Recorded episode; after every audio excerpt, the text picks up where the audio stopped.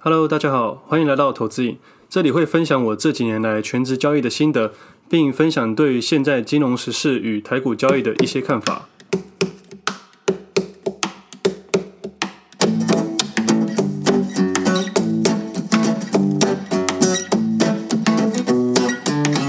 今天时间是九月七号星期一，我是魏德，这里是我第二十四集的节目。我们今天来聊一下实际金融的黑暗面吧。我怕我讲完这集我就快没朋友了，因为金融交易的关系，我的生活也跟着成长。金融交易最直接，因为它关乎于钱的事情，只要是钱就有利益关系，那就可以看到很多人性的黑暗面。所以用交易的角度去看人性，你就可以看透很多东西。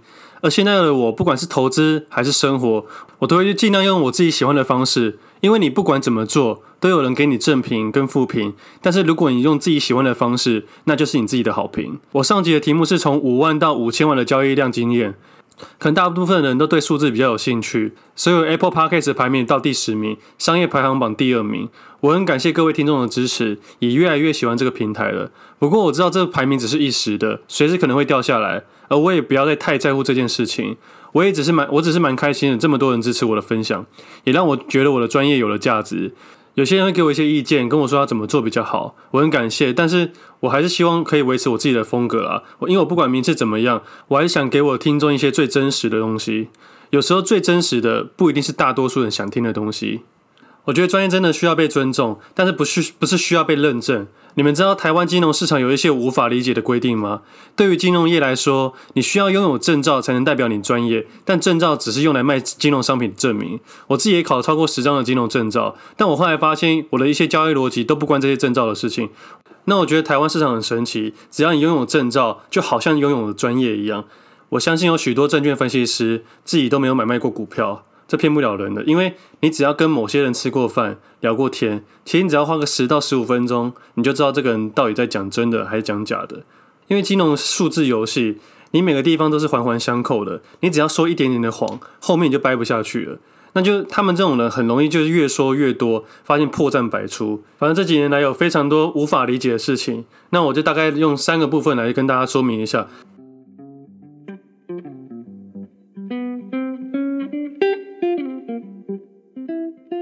我先来聊保险好了。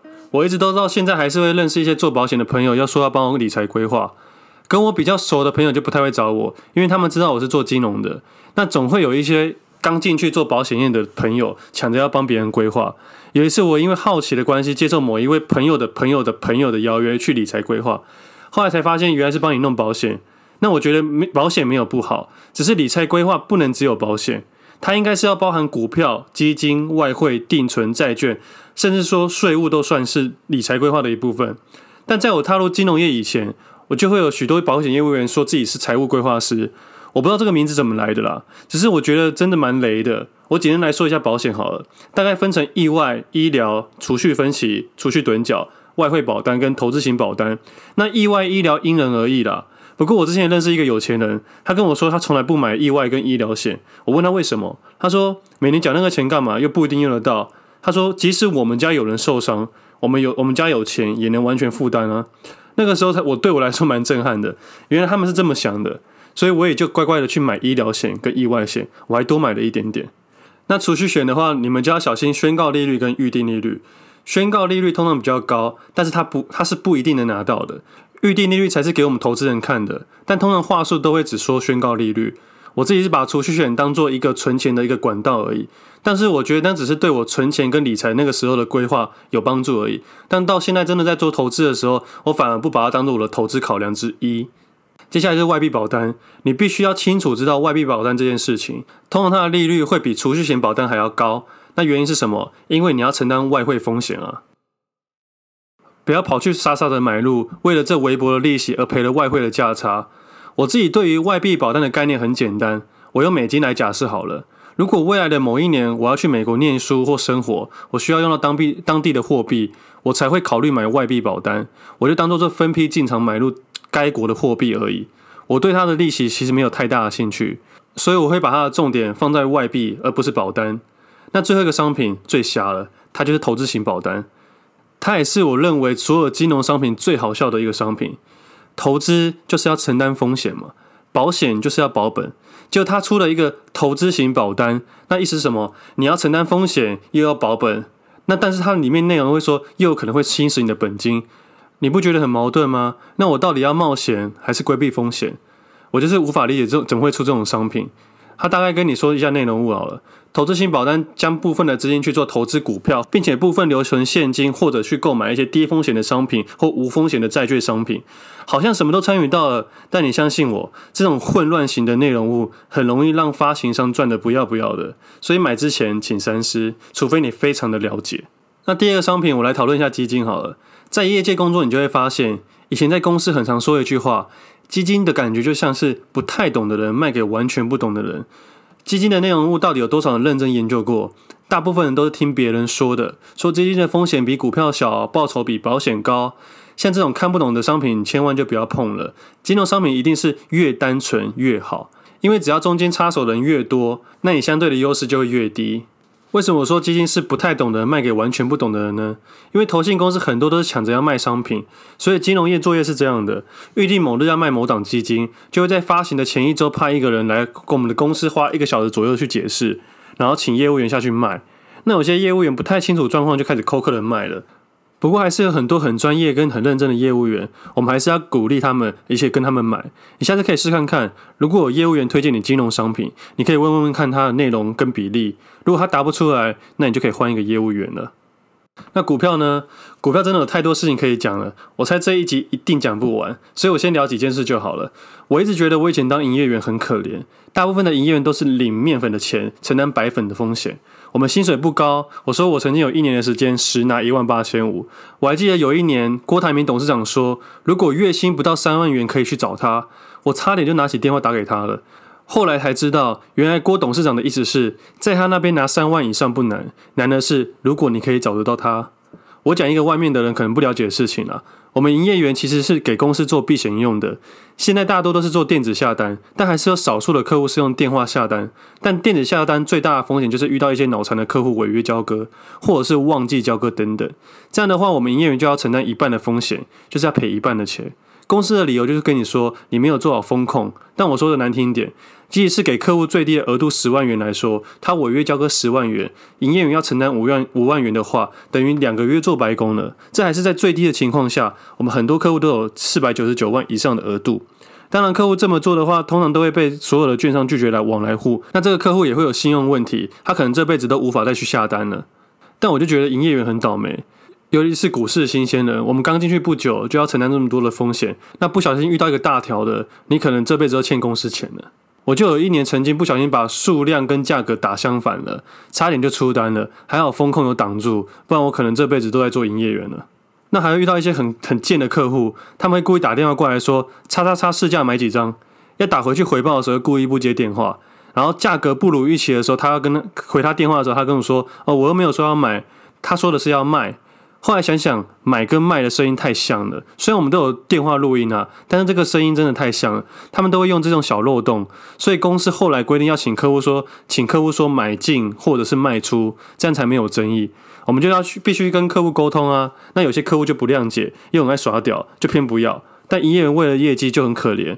尤其是那种很菜的营业员，更不敢跟提客户提出来，因为每个客户的单都非常的重要。那你们也不要想说营业员赚你多少钱，我们的业绩奖金超级少，大部分还是要卖一些金融商品的推销，才能拿到一些些微薄的薪水。我之前在营业处的时候，还甚至遇过那种客户来，他们一个月下十几二十万，然后就说自己是大客户，硬要跟我们要一些过年三节的礼品，啊，甚至还跟我们压到最低的手续费，我呢真的很想过去赏他两巴掌。当然，我也是有认识一些营业员赚很多钱，但大部分他们都非常的认真，还要带一点点运气。如果你身边有想做营业员的听众朋友们，或想踏入金融业的话，你就要考虑清楚了。这些点都要去思考后，你再决定要不要去做，才能知道适不适合自己。但你只有踏入真正的金融业，你才知道有些东西理论跟实物是有出入的。我比方来说好了，那我们大部分人都知道，手续费是千分之一点四二五，证交税是千分之三。那千分之一点四二五是可以变动的，千分之三是不能变动的。而我刚刚进去业界的时候才发现，千分之一点四二五是原价，那你只要量大一点，你就可以打折。那一般公司都给六折啦。那如果你量大一点，可以谈谈到三折以内是有可能的，但量比较大。我刚进去金融业的时候认识一个大哥，他就专门去做量的，他的量非常的大。那他每每个月都靠佣收退回来赚钱。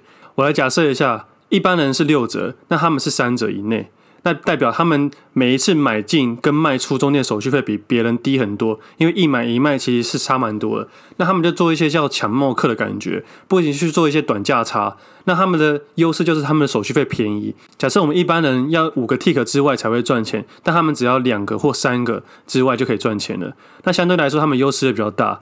那有些人是怎么做？他们就不停的去做买卖价差，只要他们当月没有亏损，手续费退回就算获利了。虽然说手续费退回也是他们自己的手续费钱，但相对于这个方式来说，这就是他们的优势，他们可以这么做。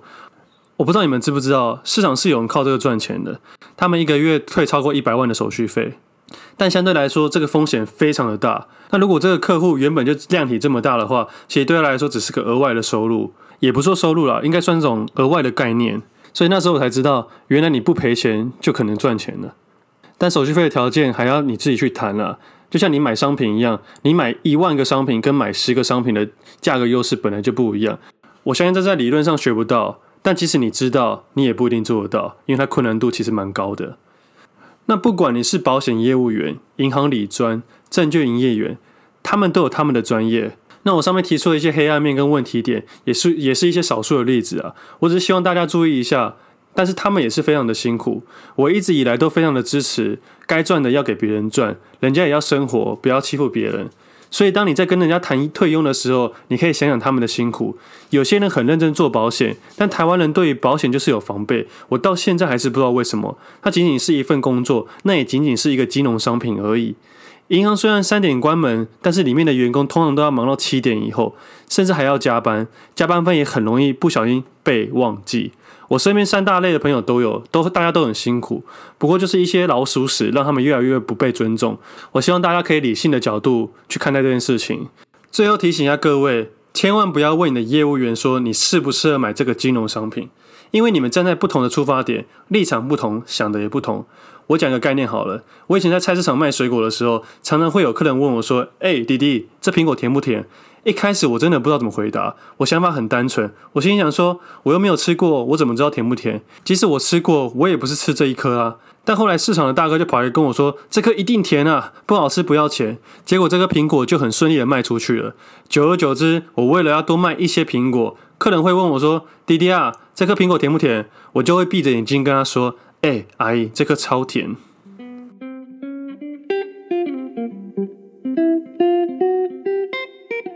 最后一个部分，我想回答一段话，就是我们一集有提到说，涨多是一个解码的理由，但不能是放空的条件；跌深可以是回补的理由，但不能是做多的条件。因为这段话有太多人私讯我去问了，然后我想说我要在节目好好的说，但是我一直忘记了，所以我今天来说一下好了。我用最近的台股与我操作的某一只股票的例子来说一下好了。我在八月二十号那一天讲的三只股票，也是我进场的三只股票。那目前反应最激烈的是六六七零的富盛应用。那我在节目中也想说我的看法跟为什么。那今天这样的走势突破波段新高，我可以做什么动作？我的观念是加码或是减码。为什么要加码？如果你在前面买的不够多，那今天突破新高，那可以是加码的理由。这是我前面提到的顺势操作，这不叫追高。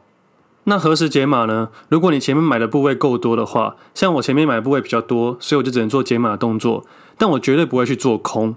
虽然卖出股票跟放空股票是做一样的动作，但观念其实大大不同。因为我持有这张股票获利到一定的金额，并且带量上涨，这时候买方的力量比较强。但我个人判断，短线上涨比较多，而我找到其他更喜欢的部位，我就会开始减码。那这不关明天的价格怎么样，而是我部位上的调整。这概念是说。你看哦，不管已实现或未实现，都是获利中的，所以你的心态绝对是正面的。你只是想说要赚多还是赚少，所以这就是涨多解码的理由。那如果我现在是空手呢？你叫我现在放空，却是一个很错误的动作。买方很强，你却要做卖方，你等于去做跟市场去作对。你进场放空，背后赔钱的几率会比较大。你想想，反思考来说，这感觉就像是股票下跌之中，你去买进的感觉是一样的。虽然有可能给你摸对，但你的心态不正确。那对于目前台股的行情来说，我的建议是，不管你过去有没有使用杠杆的金融商品，那以现在的角度来说，不管是上还是下，你都先都不要做。为什么？因为现在看不懂啊。那种随时随地都看得懂行情的人，都是那些很专业、很专业、很专业的投顾老师。为什么这么说？其实，在台股市场大部分的情况下，你必须承认，很多时候你是看不懂的。只有承认自己看不懂，你才能谦虚的面对这个市场。那那些总是喜欢亮牌，说自己可以预判行情的专家们，我希望我的听众离他们远远的。最后，我回想起我第一次录音的时候，我大概花了两天的时间录了第一集，十五分钟。结果隔天还把它删掉，重新录音，我觉得太奇怪又太尴尬了。直到某天勉为其难上架后，第一集才开始。我使用的麦克风还是最低阶的，因为一开始只想试看看而已。但做着做着就到总排行的第十名了。一路上我有修正多少东西，你们可以去听看看第一集，你们就知道有多尴尬了。那我也很佩服那些从第一集跟到我现在的听众朋友们，你们真的很有耐心。那你听完我这集后，再回去听第一集。听完之后，你们对任何事情都会有动力的。我觉得投资也是一样，一开始一定没这么好，但总是有开始，接着再一步一步的去修正，找到自己真正想要的。过程中会学到很多东西。Podcast 这件事情，我没有背景，没有人脉，没有设备，也没有经验，但还是可以有自己的小小成就。投资交易也是一样，上集提到的从五万到五千万的月均量，也是我想跟大家说的，不要放弃你想走的路，坚持自己的风格。散户也能成为 VIP。最后，我想再一次感谢各位听众朋友的支持，也希望各位能在投资与人生的道路上找到适合自己的路。这集会提到比较多理财的部分，也是希望各位投新手朋友们可以更清楚一些真实面的东西。自己已经离开业界好几年了。所以才能在那边畅所欲言。如果你身边朋友有对投资有兴趣的，或者是正要踏入金融业的，都可以分享给他们。喜欢我的节目，也欢迎订阅并追踪其他平台。越多人肯定，我就会挖更多东西出来。那之后节目会尽量搭配一些新闻时事。不过我这边没有速食新闻啊，可能都是重点新闻吧。我们今天先到这里，我们下次见，拜拜。